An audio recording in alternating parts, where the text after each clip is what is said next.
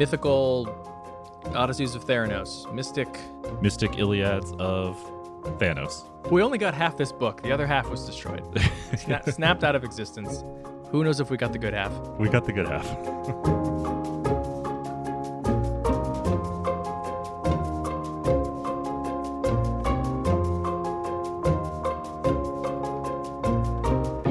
The Mundangerous Polis in New York City, I'm your host Shane, And I'm your host, I-Hsien. and welcome to episode 255 of Total Party Thrill, a podcast for game masters and players where we discuss our campaigns in order to inspire yours. In this episode, we're reviewing the newest release for 5th edition Dungeons and Dragons Mythic Odysseys of Theros.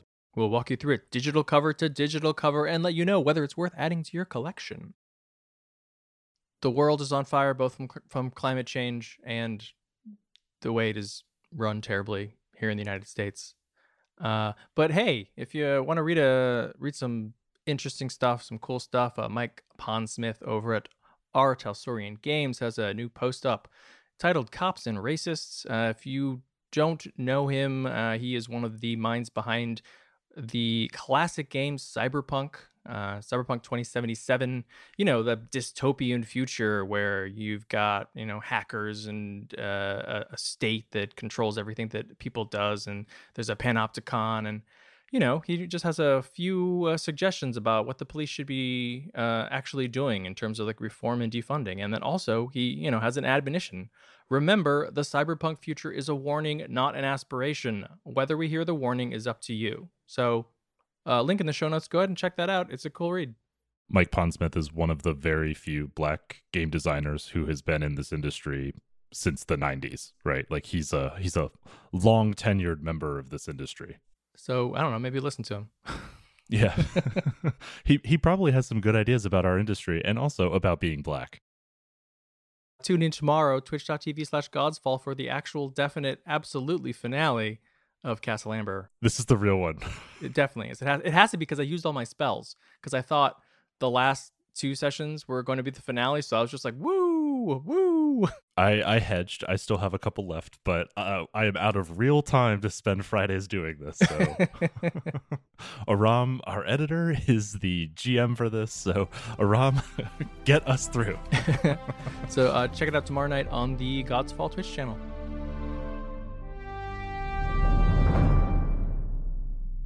All right, here we are. The review, cover to cover, Mythic Odysseys of Theros. Why is that name? Why is the name of this book so difficult to remember and say? Uh, because it's it's nothing. It's a it's, a claptrap of random words that have to do with myths and gods and stories. it's Greek, right? It's just Greek. Uh, I don't think you can hear that title and wonder that it's not based on Greek. But this is the fifth campaign setting book from Wizards of the Coast for fifth edition. Uh, follows up Sword Coast Adventurer's Guide, the Guildmaster's Guide to Ravnica, Eberron Rising from the Last War, and the Explorer's Guide to Wildemount. Uh, this is the second of our settings that are based on Magic the Gathering crossovers. Um, this is from the set uh, that was released in 2013. Uh, and as mentioned, it takes its inspiration pretty much entirely from ancient Greece. Would we say inspiration or would we say, say steals wholesale and just changes proper nouns? It does a lot of that. It- it- it- yeah, I mean, it posits a world in which ancient Greece is the whole world. An eensy weensy world. Uh, yeah, very small world. It really does file off a lot of serial numbers from Greece, um, and you know surrounds it with cool art because it's magic. Mostly for magic cards, right? uh, yeah, if uh, you took a Latin class in high school, uh, or you you're just into you know cool mythology, then you basically already know most of the lore in this book. But you know w- we'll get into it. Let's start at the beginning. The cover, Hydras. Hydras. Both covers are cool. Two covers, right? So there's a cover from Jason Rainville uh, that shows uh, some heroes fighting a Hydra. It's a pretty dope Hydra uh, in the middle of a city, which is obviously where you want to have most of your battles, your big set pieces. But the alternate cover, I I really like the alternate cover. Yeah, so the alternate cover is following the same style of like kind of having um like a foil sort of feeling to it, right? Like uh like those those Hydro74 covers for the earlier books had where um it's it's meant to have a different look and feel. Um, this one is actually more focused on the gods looking down on a hero battling a Hydra, um, and sort of like within it's the perspective I think of Nyx, which is the the realm of the gods in the sky. Um, it's cool. It's really cool. It's definitely a departure from the other alternate covers that were created by Hydro74, though. Like the thing it shares is it will have the foil. Right. So it won't necessarily match on a bookshelf, but so this is art by Kevin Tong, and it feels so like fourth world Jack Kirby to me. I I love it. Like it is it is bright and like it's like a kaleidoscope of colors. Let's talk about this uh, bookshelf for, for a hot second because if you want to add it to your bookshelf, you cannot do that right now. We're Not yet. reviewing this book in exclusively digital form because it was released on D&D Beyond uh, last week and will not be released in physical form until July. And you know, we're talking about the covers, but you got to dig deep into D&D Beyond even just just to find the covers. So, you're not really going to be able to enjoy it for another month. Yeah, like this is this is weird, right? Like Yeah. from from the company that wouldn't do any digital support for a long time to now like releasing first on digital and then releasing it in physical is like a pretty big departure. I do wonder if it's going to eat into their book sales because you're going to have a lot of people who, you know, are sort of chomping at the bit for this and want, want it a month earlier and they'll just buy it on D&D Beyond and then probably not buy it hardcover. So they've done the same thing, right? Where they have the game store exclusive, the um, the shiny cover is the game game store version, and then the kind of more classic D and D style is the mass market um, Barnes and Noble, Amazon thing. So they've done that to kind of help protect their local game stores. I'm guessing that what they've seen is that that LGS market is pretty stable, right? You buy the collector's version because you collect the book and you don't if you don't care. And they care less about Amazon than they do about getting this in the hands of more people. And they're putting that out at the same price as Amazon on digital, um, supporting their digital partner. I know we'll never see the sales. I guess if they continue to do that, you'll know that this was a big boon for their sales. Yeah, it also could be that you know they did they don't expect everyone to rush out and buy this, right? It's not an adventure path. Um, it's not like a uh an IP that like everybody has been clamoring for. It's just sort of you know a, a relatively interesting new setting book that people who already love will definitely go out and get. And you know if you were going to be the person who's going to buy the hardcover anyway, it doesn't really matter when it comes out. You're going to get it. All right, so let's not get into the actual book. First off, there's an introduction to the world, Theros, which is just ancient Greece. This is a, a world in which the gods were born of belief. That's what empowers them. Um, you know, the massive mortals have created the gods, and their belief of those gods has shaped who they are. They are now entrenched in power. Uh, you know, that belief is not so shakable, is not so fast moving, they can disappear. Um, and it is that's uh, it. it's the warp. Uh, we created the chaos gods into existence. It's Planescape. You know, belief becomes reality. Although, yes, like you said, not as quickly as it happens in Planescape. There are three planes. There is, you know, Theros, the material plane, the world that we're on, uh, the sky realm of the gods, and then the underworld, which is, you know, Hades. both fate and destiny, which are real, tangible things in this world. Uh, most people are bound by fate. Uh, they're destined. They're, they are going to live out a relatively quiet existence. Other people uh, are chosen by destiny and will become heroes who defy, you know, dull and, and boring fate. The whole definition of a hero is one who flouts predetermination. That's what you have to do. You have to resist destiny in order to become a hero.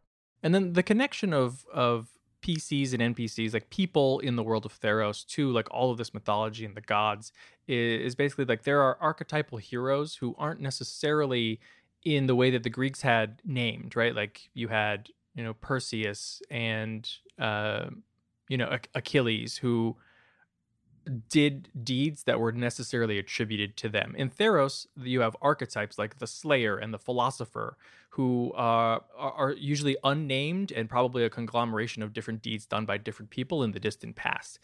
This does a couple of things. One, it, it means that you can sort of place yourself into that uh, ideal, or, or you can even say, like, my character's ancestor was the person who did this particular deed. It also means that the the person who did the deed can be a woman, can be non-binary, can be not necessarily like Greek. They don't have to look like a, a typical Greek. Right? They are an archetype, not a specific person, and then that really opens up the inclusivity of these myths. A lot of the art is multicultural, I guess, is is how you would kind of look at it.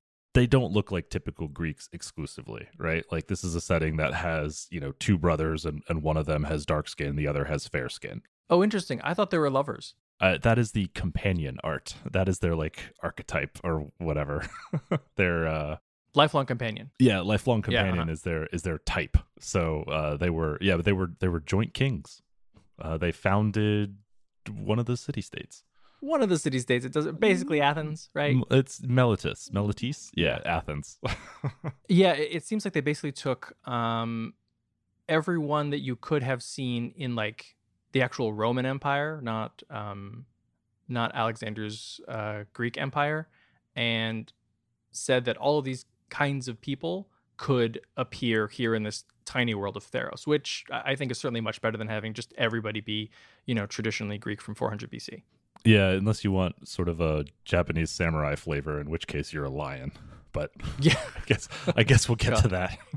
we will. Uh, okay, so world history. Um, in the long, long ago, the world was ruled by archons, who are sort of like lawful, neutral, celestial primordials. hmm Uh, and then the the two uh, joint warrior kings uh, overthrew the archons, and then thus began the Age of Heroes. Aided by the gods that the that mortals created, they founded the Poles, Poles, whatever Plural of polis. F- the poles. um, and now like we have epics that tell little bits of that history. Like you said, it's it's sort of the um, telling the archetypes of the heroes. So the Iliad or the Odyssey are basically there, except instead of being the story of Achilles and the story of Odysseus, they are the story of the Slayer. They are the story of the philosopher. Yeah, and they just they just rename them. Um, and there's one other that are, are basically the tales of Hercules um, and his labors and, and ordeals, things like that. Not uh, not the Aeneid. Well, Sorry, Latin kids. Heracles, you know. If you're like us, this is the part you've been waiting for. Chapter one is character creation.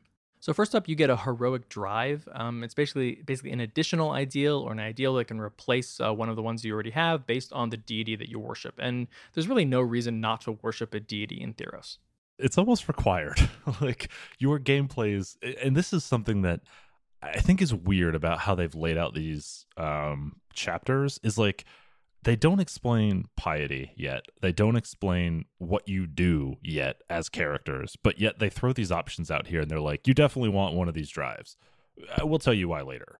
You basically have to tie yourself to a deity, or you are defining your character by explicitly not believing that deities are worth worship that's your two options. Otherwise, you're not a champion, you're not a hero, you don't belong at Theros. Right, and there's the one option of deities aren't worth it, and then like nine other options of like, hey, here are the different things you can do for de- different deities.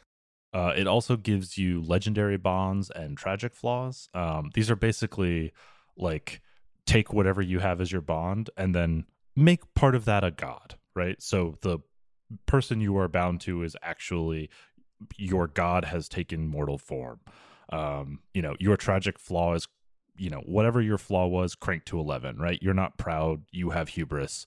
Uh you know you're not lazy. That's dumb. You are uh rash you know? Like take the things that can be your undoing. Expect that to be your story.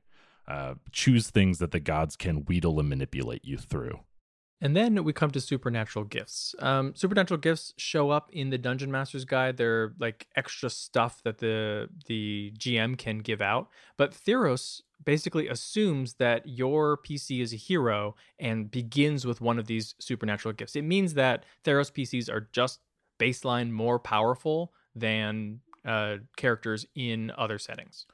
Yeah. So what's weird is is it says that you can take one of these gifts, or alternatively, if you have like sort of a backstory reason, you can start with a feat. You should. I don't think any of these are feat quality. so, um, if you choose that feat, you better have a real good reason for it. Wait, you're saying these are stronger or weaker than a feat? oh, way stronger. Oh, oh yeah, totally, totally agree. Uh, I mean, yeah, if eh, I, your options for the feats are like actor and observant. I mean, lucky. I guess you could take lucky, right? Sure, but one of these gives you an eighth level spell. oh, in addition, right? Not just an eighth level spell. right. Right. All right, so let's go through them. Uh, there's Anvilwrought, which basically means you become a construct, or you you are a construct. You were you were built at some point. It gives you all the great stuff where you don't have to sleep, uh, eat, breathe. You're immune to disease. Um, you have advantage on saves versus being poisoned, um, and you can do like the uh, the you know power down version of sleep rather than actually sleeping, so you're not unconscious. Right, you basically get a trance ability. Yeah, that's on top of whatever your race might be, right? So you can be an anvilwrought, whatever, elf or minotaur. One of the cool ones that I, I really like and I think is a good just default option. Um, I think this this should almost just be default for the game is heroic destiny.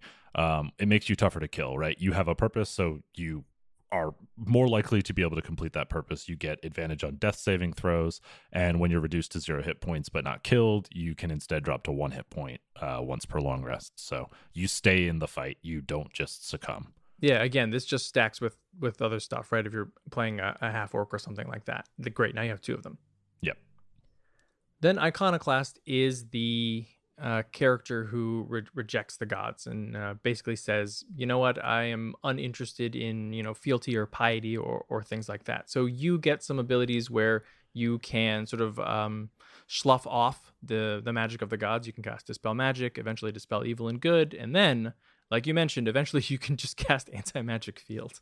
Yeah, I mean, but keep in mind because you're not getting like you have no purpose for faith, right? So you're not getting those benefits of faith. So this this is taking your supernatural gift and your faith into one ability. Right, you don't get the piety rewards, which we'll talk about later.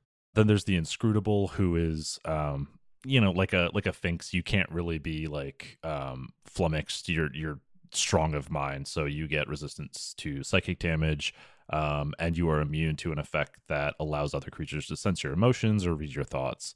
Um, you've got uh, you grant disadvantage on um, insight checks to read your thoughts. Lifelong Companion, as we mentioned, is one of these supernatural gifts. Uh, you have another person who may be a PC, there may be uh, another hero, maybe they're an NPC uh, who you're basically bonded to either through blood or love or something like that. Uh, it gives all of your allies within five feet of you advantage on saving throws versus frightened, charmed. Yeah, frightened or charmed. Uh, and then you uh, can basically take a hit uh, for an ally who's adjacent to you. yeah, this one sucks. it does. I know. Uh, you get uh, you can get Nyxborn, which is just great. Um, you get resistance to necrotic and radiant damage because you are born of the gods. Um, so their damage types, right, don't hurt you as much. Uh, and then you get Cloak of Stars. So as an action, once per long rest, you can just grant disadvantage on attacks against you for a minute, which makes you immune to sneak attack and all types of other things. Oracle means you're able to uh, tell the future, and you uh, it, your ability is, uh, of course, related to the divine in some way. So your abilities are dependent upon your piety rather than your level. Uh, so at low levels, you're able to cast augury as a ritual, then divination, then uh, commune, and uh, you can't be surprised. And then eventually, uh, you can increase uh, your intelligence or wisdom score by two, as well as the maximum, which is the equivalent of a very rare magic item. Yeah, so that's basically you have a double piety track, uh, which is super strong. especially if you happen to be a wisdom based character, you could potentially have 24 wisdom. Pious just means you have a strong connection to a particular deity. You can re-roll a saving throw once a day. You have an advantage on religion checks uh, pertaining to your god, and you start with a piety of three rather than a piety of one, which, eh, I mean, it puts you two sessions ahead of everybody else, sort of permanently. Yeah, I take it back. This is actually the worst. really? Because the next one's unscarred. Uh, once per short rest you roll, you can subtract the damage you take by d12 plus your con mod and that's it. Okay, all right. Well, I, in fairness, I misread that and I thought it was just as a reaction. I didn't know that was once per short rest. That's truly bad. um, the unscarred is actually an awesome idea, though, which is just like that makes you Achilles. right, ex- right? except like, unfortunately it doesn't make you Achilles. Yeah, yeah, except Achilles, except it was shoot him twice was actually the problem. right. it wasn't his heel, it was just twice. Double tap. All right, let's get into the races because there are several new races and they they're swingy. there's several reprinted races. There's two new races. All right. So first up, we have the Centaur. Is this exactly the same as the Centaur that we had before? It's Fey. It's medium size. Yep. Yeah. It is the it is the centaur from uh Ravnica. Yeah. Strength plus two, wisdom plus one. Nothing really changes here. It's it's pretty good. You have a charge attack, you have a hose attack, you have a higher carrying capacity, and you you know get some extra skills. The big thing is that you are Fey, so you are untargeted or unaffected by things like hold person, uh, dominate person. But it, it I think it it introduces some interesting effects with banishment and dispel magic uh, and good. Yeah, especially in a world that has none of those planes. Right. so where do you go? Uh, then next up is Leonin. These are your lion folk. Um, they live on a uh, savanna um, out between the city states, and they get plus two con, plus one uh, strength. They get a 35 foot base speed and dark vision. Um, they get a natural claw attack, uh, proficiency in athletics, intimidation, perception, or survival, which basically means you get a free proficiency because I think every character takes one of those um, or at least every class has one of those on its skill list. Uh, and then their main ability is Daunting Roar, which is just bad. Like it's a 10 foot radius wisdom save uh, that scales on your constitution and it frightens uh, enemies or creatures of your choice until the end of your next turn. Like it's, and it's once per short rest. It's, it's just bad. Yeah, I mean the only thing it has going for it is that it's a bonus action. So if you have nothing else to do, you're like, fine, I guess I'll roar. But Leonin in general is not a good race mechanically. I, I mean, because con is a bad base, right? Like doing plus two con is like cool. I get hit points, but like I'm bad at the things that I should be good at. Like no one is good at scaling con, so it's It's just it's also boring. Be any of this plus strength plus con races are mostly boring because then also their flavor is almost always like proud and noble warrior. well. Here we are. There's always one. uh, we get a minotaur, Yep, Which is- identical to Ravnica, which Yeah. is not good. and again plus strength plus con. Uh, and you have natural weapons because you're an animal person. Um, And then Yeah. you know intimidation or persuasion. That's basically it. The satyr though, oh my god, the satyr's amazing. Satyr is Satyr is the Too problem. too powerful. Yeah. so it's it's plus charisma plus dex, which unfortunately make opens it up to all of the classes that are problems. Um it has a 35 foot base speed. It is a fey creature type, which comes with those benefits that you mentioned. Uh, it gets a natural attack and a bonus to jump distance. It gets proficiency in performance and persuasion and an instrument. Uh, but none of that matters because all that matters here is magic resistance, a thing that you can't even get from a feat. You can get a watered down version from a feat, um, but grants you advantage on saves for spells and magic effects. It is This is an this is an epic boon. this is That's the only way that you get it aside from a high level magic item. yeah. And like this is the kind of thing that you throw on monsters and increase their CR by two, right? Right. Like they're just stronger. So like, cool, yeah. If you need a charisma character or a dex character, take Satyr. Um, keeping in mind as well, like most of the PHB options are rather limited in Theros, right? Like to play true to Theros, you wouldn't necessarily have um, all the dex based and all the charisma based uh, races that are available elsewhere. Which means power gamers, you have an excuse to pick Satyr because if you can, do it. Uh, and then we get the Triton, which we've seen before. Um, although I think there was an addition, they now have dark vision, so they can actually see at the bottom of the ocean. Oh, I missed that. That's great. I've ignored I've ignored Tritons for so long that I had forgotten they had that that foolishness. I will say they got upgraded art. The Tritons in this look dope. oh, way better. Yeah, we only have one piece of Triton art, I think, before, and the, they look terrible. I, I can't tell if these like fin things on their head are part of their heads or they're just mask armor, but they look amazing. yeah, they are. uh They they remind me more of Merfolk than they do of just like blue humans. Um, Right. But they're they're cool. Um, Right, all of blue these- human paladins. Yeah. All of these feed into the new subclasses, um, which are Bard College of Eloquence. Uh, this is, you know, every Bard college does something different with its, its inspiration, right? Like it, it gets some specialization on inspiration. Um, the College of Eloquence is that it sticks around longer, is basically its move. Yeah, if uh, someone uses an inspiration die uh, and fails on the ability check or what you know whatever it is they're they're trying to affect with it, they just keep the inspiration die.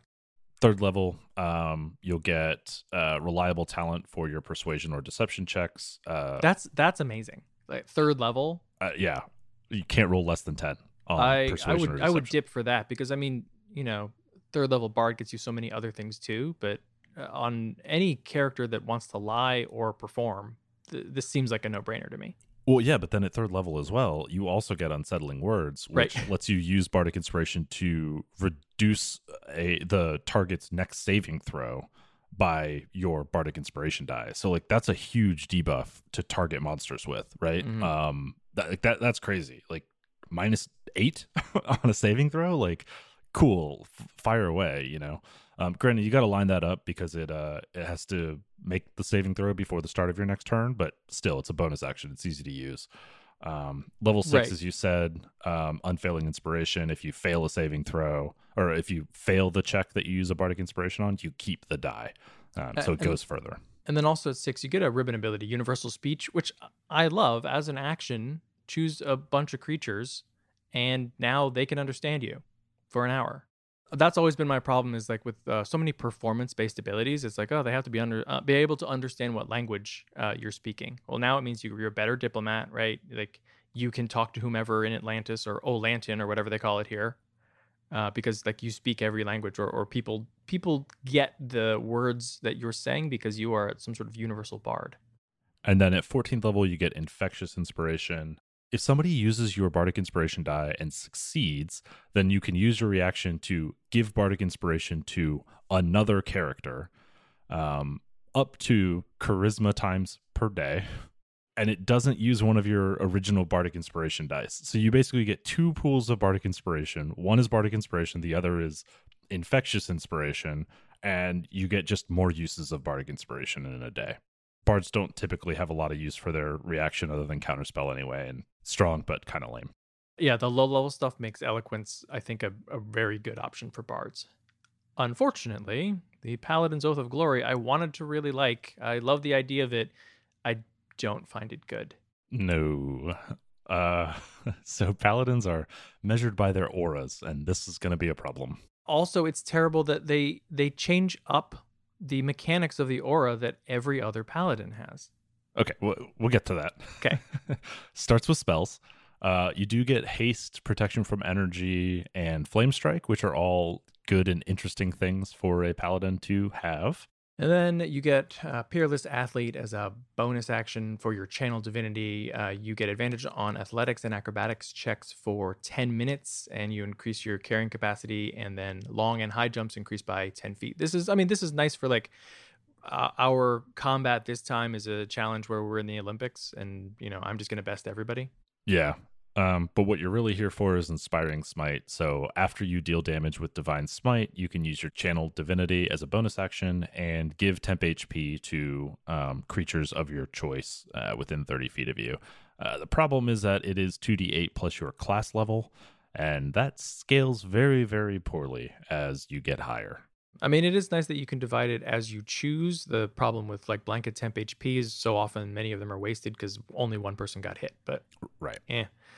Aura of Alacrity, your seventh level aura makes everyone in your aura faster. Their uh, speed increases by 10 feet Mhm. uh, for a turn, but this Mhm. only affects allies who are adjacent to you. They've got to Mhm. start their turn within five feet of you. If they start next to you, they run away faster. It's the worst aura. What is even the point of it? Who cares that much about speed?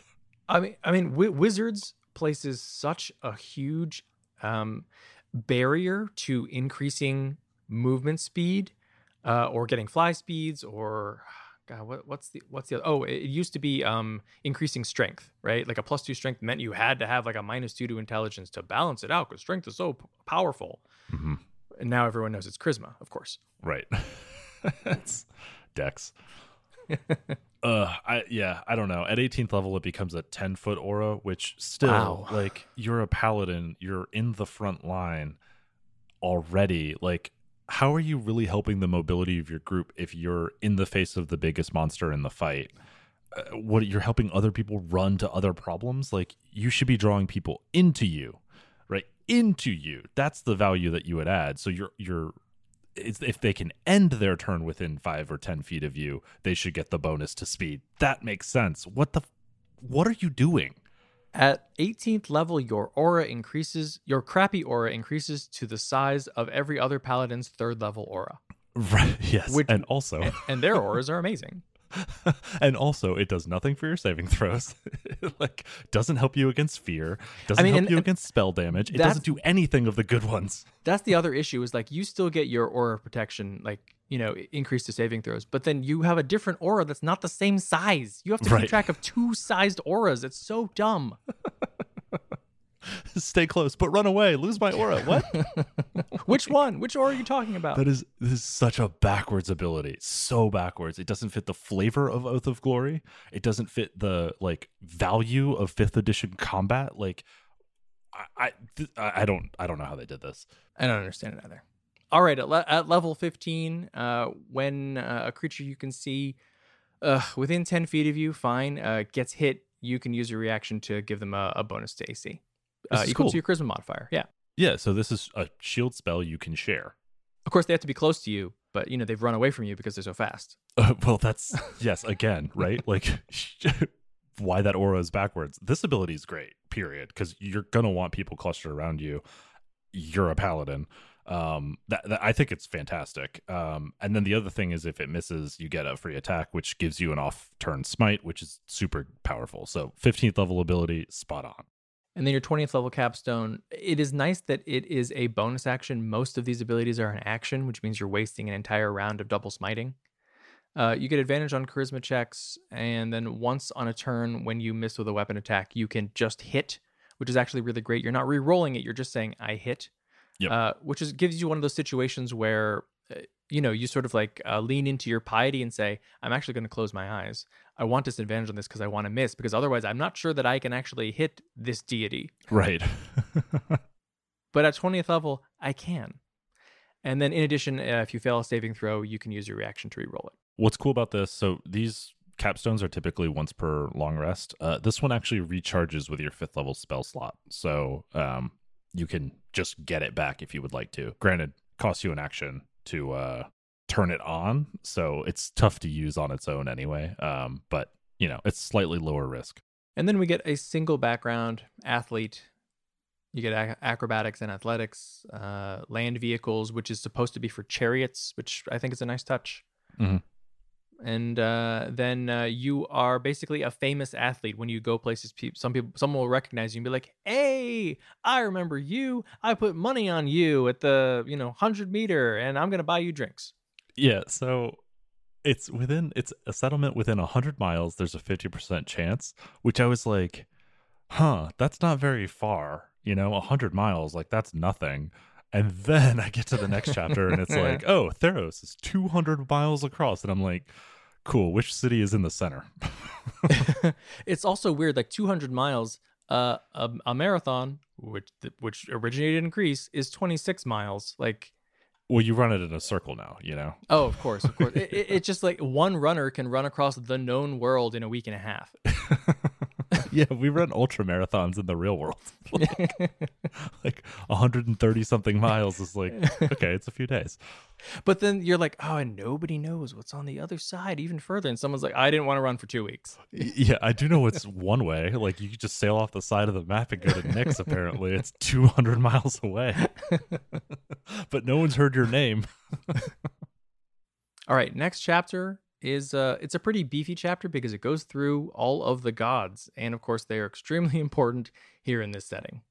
Yeah, so this is the player side of the gods. Uh the next chapter will cover the uh, or a later chapter will cover the DM side of the gods. Um but yeah, so this is gods of Theros. They're basically your Greek gods there's an explanation of what Greek gods mean, uh, more or less, that kind of leads the introduction if you're not familiar with Greek mythology and, and sort of how the gods interact with mortals. And then it talks about how the gods interact with humans uh, and other mortals, and then how they interact with each other. They're usually fighting, which of course is is just Greek gods. Yeah, it, it, the the thing to keep in mind here is like you know, clerics or heroes, champions tend to be devoted to single gods, but most people sort of pray to whatever god is relevant within the pantheon, you know, but they're not really resisting their destiny and, and they're accepting fate as it is anyway. Um, it does make a note that parties do not have to worship the same god, kind of lets you figure that out for yourself um, as to why your party came together. Uh, and then it notes that um, champions are chosen by gods not by mortals. Um, and mortals don't have to consent to that. So you could be a character who was chosen for your valor in combat, um, but be serving the god of valor in combat against your will. Uh, there are 15 new gods. Um, we don't need to go through all of them because they they are your Greek gods. Heliod, god of the sun, not yep. Helios. Sure, all right. Uh, there's a lot of like uh, homage type names. Um, you know, there's a god of destiny, there's a god of deception. It, it it's basically your your forgotten realms. Yeah, there's you know your your Iroas, your god of victory, your uh, Nylea, god of the hunt. Like, also, there's a weird thing where they have called them all god, but then they gender them in the text. So their title is god, but they have gender, and you have to go read to figure out which one is a god and which is a goddess. Cool, cool. None of them are non-gendered. Why did they ungender one word and not the actual character? I don't understand. They didn't do it for space because there's enough room to fit goddess anywhere they needed. Yeah, yeah. No, it's it just makes it harder to reference. I, they, uh, half a statement, half inclusion. Yeah, even something about like you know mortal uh, gods don't necessarily adhere to mortal ideas of uh, of gender you know this this could be fluid uh, some some of them have like very specific gender identities and others don't but there isn't anything like that i mean apollo kept turning into like flowers and you know zeus was like hey hey you know you know what uh you know what ladies like bulls and swans and golden yeah. showers like literal showers of gold not not the things that you not, dirty not people that are thinking not the of. thing that trump likes all right, then we get piety, the piety system that has been referenced so many times before it actually shows up in the book. Uh huh. This is just Ravnica's renown system, right? Uh, yeah, this is. They took the DMG renown, they ported it to Ravnica for factions. Now they've ported it into Theros for piety. It's the same, you know, benefits at level three, benefits at level 10, benefits at level 25, benefits at level 50 you pick a god. Uh, this is the one that I'm worshiping. That gives you a piety of one when you first start your character, and then basically every session you probably get one more piety if you've done something to like advance your god's agenda. But it's basically assumed that you are going to gain one piety per session. It gives you the information you need about the god to pick which one you want to worship. Kind of gives you some information about that. Um, suggested alignments, classes, and backgrounds for what typical champions might look like. Um, all the, you know, flavor tables uh, so you can get favor and ideals based on your god um, descriptions of how you might earn or lose piety with that god and then the big list of benefits yeah i mean i do like that they they sort of call out reasons you might lose piety but it, it does feel a little bit like we're sort of inching back toward you know uh, pre fourth edition paladins where you just need you don't need to worry about like violating your god's edicts you need to worry about violating the edicts that your GM thinks are your gods. Right. So, right. So you really need to get on the same page there to make sure that you're not losing piety for doing things that you think are really in character. Oh, and if you change gods, uh, you're just screwed. You start at piety one. Yeah, right. Your devotion to another god means nothing to the new god who has wooed you to their side. Which means there is no reason to switch gods. Yeah. like well, there are because some of the gods just kind of suck actually so who cares if you're about your piety if you're you're getting lousy abilities um all of them like have the same rough structure so at three piety you get roughly the equivalent of a first level spell not everybody gets that right like it's not always as simple as just getting a spell but it's something roughly akin to that uh 10 you get roughly a third level spell um, 25 is like a weird band. Um, new abilities, you might get advantage on certain checks. You, you know, might get something that triggers on a short or a long rest. Um, I think some of them give you a spell as well. I can't really, I don't remember that specifically. Um, but then 50, the capstone, is the reason you're here, right? Like it's the reason you don't give up your god. You just get to increase one of two abilities, uh, ability scores, you know, up to and increase your maximum. So you can go up to 22 or, or up to 24 if you're um, uh, an oracle. Right. This is basically the uh, epic destinies of fourth edition. Like basically all of them gave you uh, plus two to two scores. Um, this one is plus two to one, but you have to choose between two that are offered by the gods. So this is sort of the situation where you have to be like, all right, what class am I playing? W- what do I want to increase at like level 16 when I hit 50 piety? Uh, and plan ahead, which I kind of hate. Yeah, there's yes. um especially when they don't naturally align, right? Like um Right. like one example like Nylea, the goddess of the hunt, um or, or the goddess of nature. I, uh, I, how could you possibly keep them apart? It's the goddess of the hunt. Um but like so barbarian fits right like barbarian is a natural fit for a goddess of the hunt Mhm. sure um except that you can only increase your dex or wisdom score by two both of which are secondary characteristics for a barbarian right? Like so cool.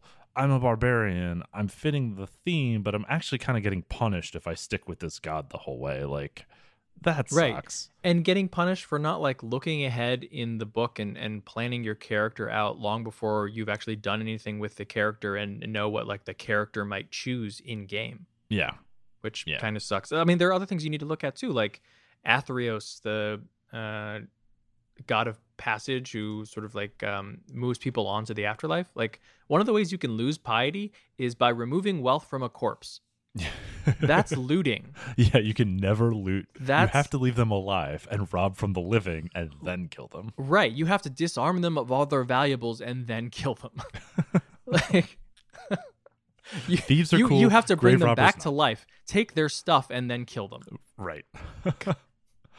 um. So I will say, like, uh, each of these deity entries comes with like their areas of influence and the myths and things related to those gods. Like the myths are interesting. I mean, they're stuff that's pretty familiar. You know, if you Yeah. remember any Greek mythology, but like it is helpful to just have it translated into Theros speak. Uh, I guess like it's probably inspirational for kids who haven't gotten to ninth grade English class yet. Um, but otherwise, like you, you probably remember this, um, or at least remember the rough structure of it. Yeah, this is one of those situations where uh, you know you have myths to to draw from to put in your backstory. But if you do know Greek myth, you can also just at the table be like, ah, what was uh, I want to do like an Orpheus type thing. Who is what's the name his name here in this setting, and someone else who actually has read this book and just tell you, and you can integrate it. You know, you don't Yeah. necessarily have to draw from all of these tables. And then just a weird note: the forge and grave domains are used um, by Athreos, the god of passage, and Purphoros, the god of the forge. But those are not reprinted here, so they're only in um, Xanathar's guide, which would make them not Adventurers League legal because it wouldn't be PHB plus one. So get wrecked, AL players who want to play Purphoros or Athreos in Adventurers League. Maybe if you complain loudly, they'll change something. Or I, I don't know. They might not even be running an Adventures League season for this, given the COVID and everything else. All right, next chapter The Realms of Gods and Mortals. As you said, Shane, the known world is 200 miles across, which comes with its own issues. Yeah. So whatever. Ignore that. It's Greece, right? It's Greece, except only the parts you've heard of. so Akros is Sparta. Uh, Meletis is Athens. Um, Setessa is the island of the Amazons in uh, Wonder Woman. Which bonus points if you remember the name of that? I don't. Themyscira. Themyscira. Cool. You, you get the bonus points. Um, like literally, they're Amazons. They kick out the men. Uh, It's fine. Um, there is Oreskos, which is the grasslands on which the Leonin live. There's Skophos, which is the Minotaur city state that is the great rival to Akros. So, guess which state that is. Um, and then there is Phoberos, which is a badlands that separates Skophos and Akros. It's the home of Minotaur outcasts and generally bad stuff. You have the Siren Sea and the Dakra Islands in the middle of the ocean, Nyx, the home of the gods, and then the underworld, which is where everybody goes when they die. So there are some good parts and some not so good parts. Yeah, you've got your Elysium fields, and then you've got your hmm, your Sisyphean trials, if you will. Yeah, you got your Tartarus over here. And that's it. That's the whole world. So short and sweet, uh, should be easy to keep in your head. Not a lot of room to like pull in other elements from other places, right? Like you might be able to sneak elves into Skophos, or you might be able to fit, you know, uh, orcs into um, Phoberos sorry, I guess you would put elves in Setessa. Uh, I can't keep these names apart. You might put your orcs into Skophos or Phoberos, something like that. Uh, or maybe they would live on the grasslands with the Leonin, like w- whatever. But like, there's not a lot of room, and they're definitely not going to have a lot of cultural history to draw from. They're they're just going to be kind of following the cultural history of whatever place you pick, and they're going to look different. Yeah, Theros is definitely a setting where like you should just play it as it's written. I wouldn't recommend too much reskinning because it it's tight in terms of the places that you can go and the things that you can do. Yeah. Next chapter, creating Theros adventures. This starts out with a with a pretty clear disclaimer that Theros is about God based adventures. If you don't want to play with deities running your life, do not play Theros. like the assumption of the setting is you will be serving and interacting and dealing with gods. They will ruin your day from time to time. They will give you quests and burdens that you have to deal with. That's the game. Yeah, I like that they call this out, and I like that they give, then give you some advice on like how to handle that in your game. Right. So here you get uh, this is what you were talking about. This is the basically the GM explanation of the gods. It goes through all of the gods again, talks about who their champions might be, who they might select, what kind of quests they might send them on, how to structure a campaign, and then what kind of blessings, like actual blessings from the DMG, that they might give their champions. Um, it also offers uh, five frameworks for why an adventuring party might come together in Theros. Uh, this, to me, is the biggest stretch of this setting. Like, this is where you see the D and D and the Magic the Gathering really rubbing against each other. Uh, so the first one is serving two or more masters, and the advice is figure out why you all come together. like, why would these two gods be working together? Yeah, I don't know. Figure it out. Probably a golden apple. yeah, there are some good ones, um, like Divine Coalition, which is the idea that several gods are uniting their champions against some common threat. I think that's pretty straightforward, or you know, against another coalition of gods. Um, friendly cooperation, um, just generally the gods will trade favors amongst each other. So my champion will help yours today in exchange for your champion helping mine a little bit later. Um, there's Together by Circumstance, which I think is probably the most compelling, um, which can then kind of evolve into one of the others like over time. Um, but this is like something has happened. Like you are on a galley in a storm that is sinking, right? You are in a city that's under attack. You're on the same side of a war and you're forced to work together. Um, what happens? Yeah, this is actually pretty decent advice, like this little section for any game where you've got a pantheon and everybody's sort of picking different gods and you're trying to figure out why, like, you know, Lathander and Ilmater are both interested in this one particular quest at the same time. Yeah. Then it includes villains and monsters that you can use for a particular god and information on how to use a particular god as the villain for your campaign. This is very important. Um, it's mostly okay advice. Like I, I, don't want to, I don't want to like, hey, they really nailed this section. But the fact that this section is included at all, right? The idea that any god can be the villain um, is important because that's how the Greek gods are. Like, there's no good ones. They all suck at some point. Some of them suck all the time. Others will just kind of be a hassle, you know, like when it's least convenient for you. Yeah, I mean, even even the good ones don't understand consent. yeah, and don't really respect their champions very much either. right. We get some uh, mechanical advice here on how to incorporate uh, some uh, character abilities. So it talks about how a god might assist a character. There's some advice about not eliminating character choice, right? That the gods will help you out, but they won't necessarily solve your problem. They won't eliminate the risk and the danger. They they might tip the scales in your favor or you know against you, but they're they're not going to make sure that something happens. Right. Uh, doesn't offer an explanation for why that is, but it's very good gameplay advice. So definitely take that to heart. They also provided a list of omens, um, advice for divinations and dreams and visions, like um, which I think is just super good advice in general because those spells mm-hmm. exist outside of Theros, and it's not necessarily like super tied to Theros gods as much as it is just like here are some ideas for how you can represent all of these augury spells and things like that in which this should be very close and personal to a lot of your characters. We have an oracle as a super as a superhuman gift. I mean, this is info that I would have liked more expanded in the DMG, right? Like, Mhm. how do you handle all of these divination spells?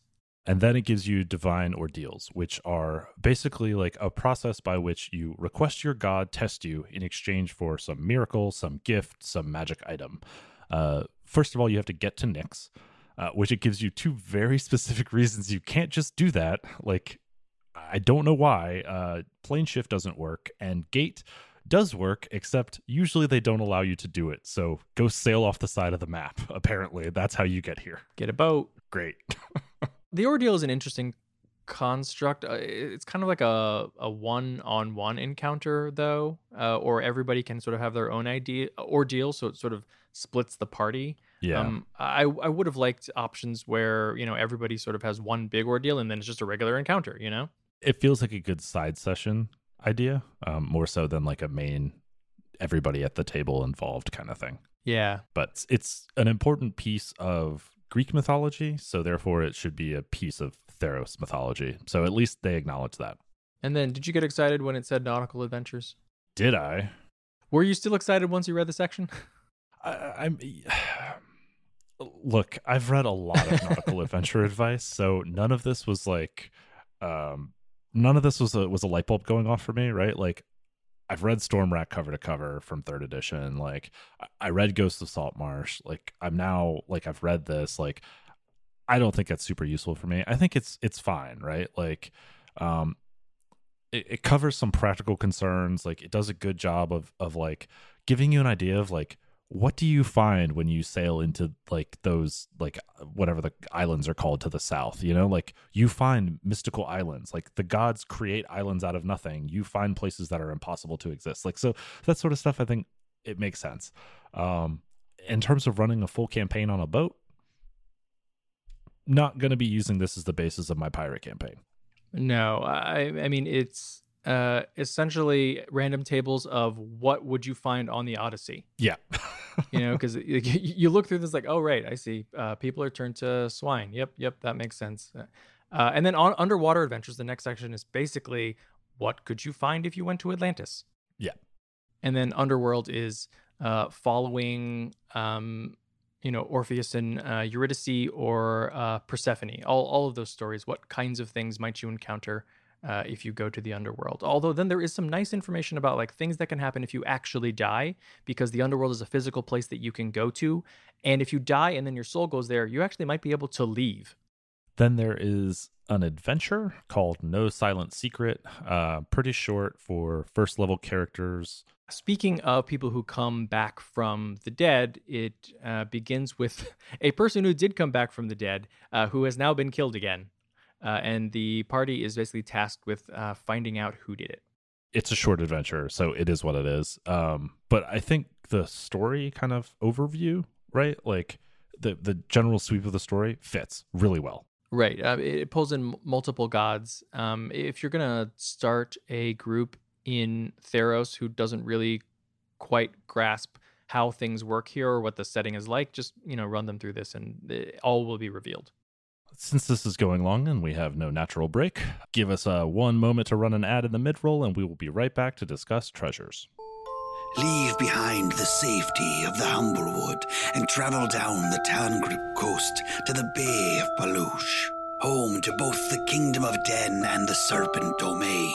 But neither hold the true power of the bay, for that lies in the sea itself and the pirate lords that call her tides their own. The dread pirate Captain Bluebeak, Tiberius Fang, Kin the Bladeless, and Gabrielle LaFleur, the self proclaimed pirate queen. Each one vying for power over the very tides themselves. But do any of them really have what it takes to hold up the legacy of the briny bulldog? Tune in each week to find out if our little crew has what it takes to stand up to the pirates of the blood soaked waters. Dark Fortunes is available every Monday on iTunes, Spotify, and Google Play. Set sail for high seas adventure. All right. So treasures, we've got eight magic items. Flying chariot, awesome. which is cool. Yeah. uh, Pyxis of Pandemonium, less awesome. it's just it's it's one of those legendary gotcha items where it's like I gave you a legendary. Also, it completely screws you. I mean, it's Pandora's box. Uh, yeah, it's it's really good for you when you when you first touch it and get a free short rest. it's really bad after that. Yeah, absolutely not worth the short rest. I did like to see that they had uh, some love paid to slings. Um, there were sling bullets of Altheamon, of Altheamony, Altheamony, uh, which are just magic sling bullets that add extra effects and are very limited use. And then there's the two bird sling, which lets you, if you hit a creature, then hit an, a creature within 10 feet as well. Uh, which I thought were very cute because this is, you know, Theros, it's Greek, it's, you know, hoplites and such. So slings are still relevant weapons. Yeah, and if you're using a sling, like you've chosen to use one, you should be rewarded. Yeah, exactly. You're still using a sling that far. Take your rare sling. and then we get five artifacts, each tied to a different god, and their abilities. They have they have regular abilities, and they have additional abilities based on your piety score for that particular god. Yeah. Um, there's also like advice and adventure hooks for like why you might introduce these into the campaign or, how it might. Um, so I, I like that. I thought these are relatively usable artifacts in that regard. Um, and since it ties into the piety, that's nice. Uh, I did notice the Bow of Nylea does not have a bonus if you are piety 50 or above, um, which all the other ones do. So I don't know if that's a typo or a deliberate choice. Right, which is disappointing because I was happy to see a magic bow. You just don't get a lot of those. Yeah, it's also it's a dope bow. They're all plus three weapons is where it starts. They all do uh, extra damage on a hit, except for the bow of Nylea, which uh, increases your crit range. All right, and then chapter six is friends and foes. We get forty six new uh, stat blocks for creatures to fight, and then a thing called mythic monsters, which we'll get to in a sec. Yeah, so there's also the Nyxborn monster modifier. Um, basically, lets you modify any monster by adding magic resistance, um, or there's a table that you can roll on to add additional abilities. It doesn't give you any advice about how this changes CR, though. At this point, CR is so out the window given how many different parameters increase your character's power that, like, I don't know how useful it is. You should be aiming for like deadly challenges anyway, because you're characters are already so strong. Yeah, deadly plus probably. Uh, in terms of the monsters here, uh, s- there are things you would expect in a Greek monster manual, right? You've got a, a chimera, you have the those archons who were mentioned before, uh, the the anvilwroughts uh, construct uh, people. You know, you get a a little um, golden owl made of metal, which uh, may- maybe some of you will remember from Clash of the Titans. Harpies, hippocamp, giants, uh, a ram, some lions, oracle, satyrs, the usual creatures. Oh, Yeah. and, and some hydras, more hydras. Yeah, it's lots of variants of your classic mythological creatures, and then um, they also give you some advice for just using the classical myth- mythological creatures from the monster manual. So that's kind of what shapes the full bestiary. Uh, I think that makes sense. Like you don't necessarily need to, you know, throw a bunch of like mind flayers into Theros. That doesn't make a whole lot of sense. Right, or have to do all the trouble of like reskinning them completely to turn them into something vaguely Greek. Right. Um, what we're really here for is the actual advancement in uh, 5e mechanics, which is mythic monsters. Um, so they're all high CR from 17 to 26, uh, all three of them. Right, and, you say all. yeah. What what makes them like function is they have a fight reset condition upon their death. So when they're reduced to zero, they are instead basically restored to full, um, and then they gain uh, a different like mythic action, like basically a legendary action option or two that opens up after they trigger the mythic.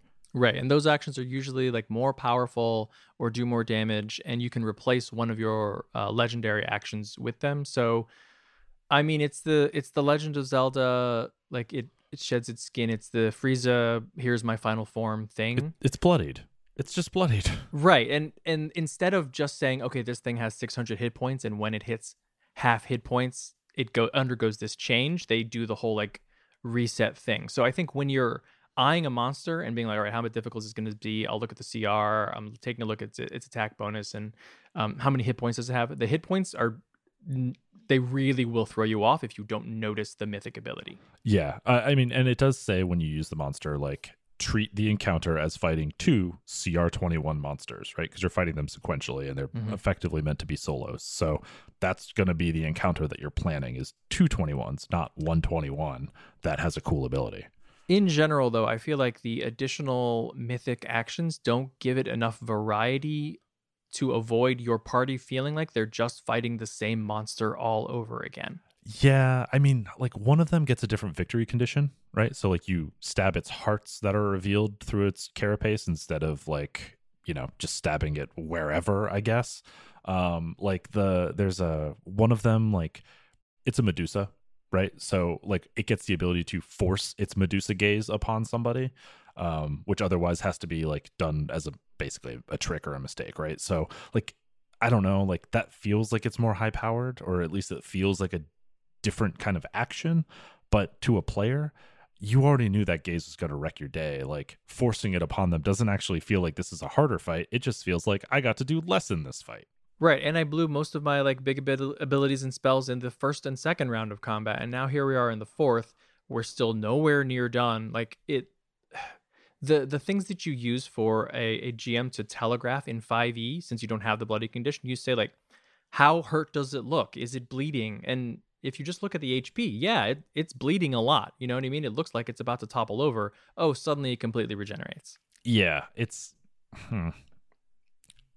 it's a new mechanic i'll say that um Yeah. I, I think it needs to be used very carefully i'd, I'd be curious to how this plays out for most tables uh, i suspect at our table it would be met with consternation and a lot of frustrated players Yeah, I mean, in general, monsters in 5e don't need more hit points.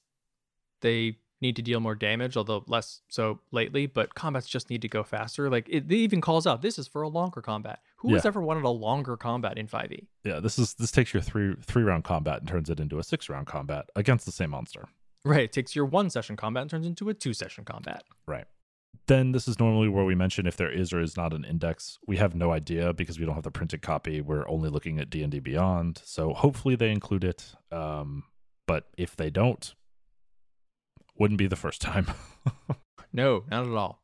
Uh, a note about the art. A lot of the art in this book is really, really good.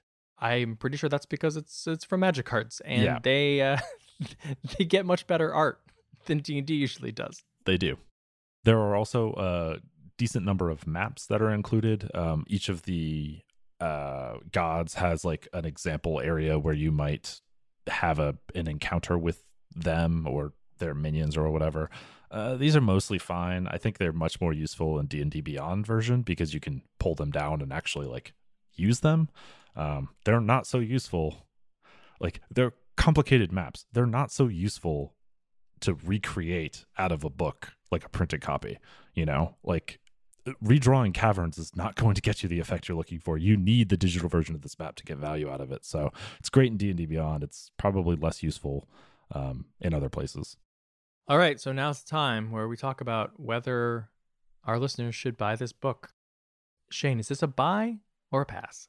eh i don't know uh I don't if it sounds interesting, sure. Um I don't think this adds a whole lot that it's like, oh, this is the D&D book. It's, you know, what, a month, 6 weeks after Wildemount um like coming out with a brand new setting, you know, it's just like it's a lot and it, it doesn't add so much to the game that I feel like this one is mandatory because you're on such a slow drip of 5e anyway.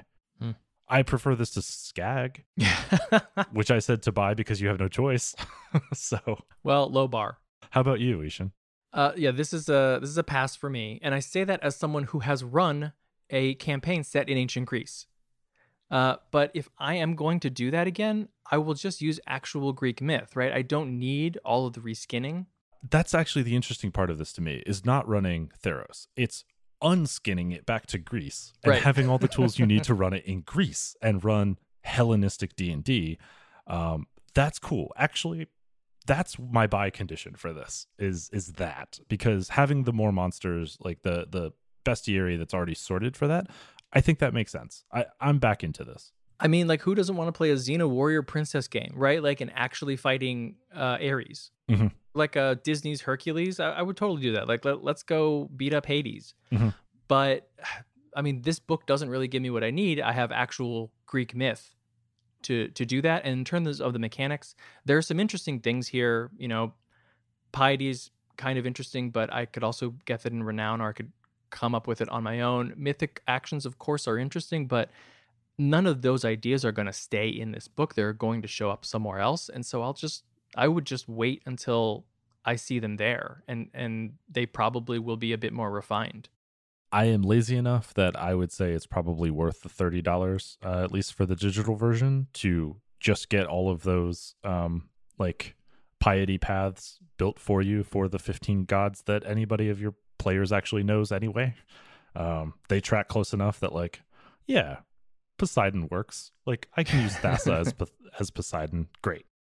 All right, so there we go. Sort of buy. I'm I'm a pass, so okay. I, I, we're we're 50-50. it's 50-50 on something. Hey, if, if you're gonna buy it, go do it at your local game store. Yeah, do that. All right, let's talk about how our listeners can get in contact with us. We do love hearing from you. You can tweet at Shane at Mundangerous. That's M U N Dangerous. And you can tweet at I-Hsien at Evil Sans Carne. That's malice minus meat. And you can tweet at the show at TPTcast. You can also email us at totalpartythrill at gmail.com. And you can find us on the web at www.totalpartythrill.com. We're also on Facebook and Instagram at Total Party Thrill. You can also join the conversation on Discord. There is a link in the show notes. Uh, we also want to thank our Patreon supporters. Yeah, because your support is what makes it possible for us to keep doing this show every single week. So if you'd like to learn more, you can check out all our rewards at patreon.com slash totalpartythrill. You can also leave us a five star review on Apple Podcasts. It is a great way to support the show for free and help other people find us. If you do that, we will read your review on the air. Just like this one, five stars from Jeff, aka Krieg.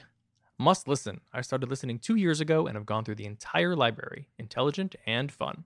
I think they opened up reviews to mobile, and that has made everything much easier. huge, huge, huge influence uh, on the length of our five star reviews. I love it. All right, what do we have planned for next week's episode? We are talking about support characters. And in the Character Creation Forge? We're building the Accomplice. Well, that's it for episode 255 of Total Party Thrill. I hope we lived up to our name, but either way, I'm Shane. And I'm I-Hsien. Thanks for listening. Total Party Thrill is brought to you this week by Kobold Press. Empire of the Ghouls is an Underdark campaign for levels 1 to 13. The matching Underworld Player's Guide includes new playable races from Derro to Dark Trollkin to Drow to Mushroom Folk, plus new spells, subclasses, and backgrounds. And the Underworld Lairs book includes standalone Underdark adventures for characters level 3 to 14. The whole package is available now from koboldpress.com or on Roll20 and Fantasy Grounds for online play. You can find out more at www.koboldpress.com and tell them DSPN sent you.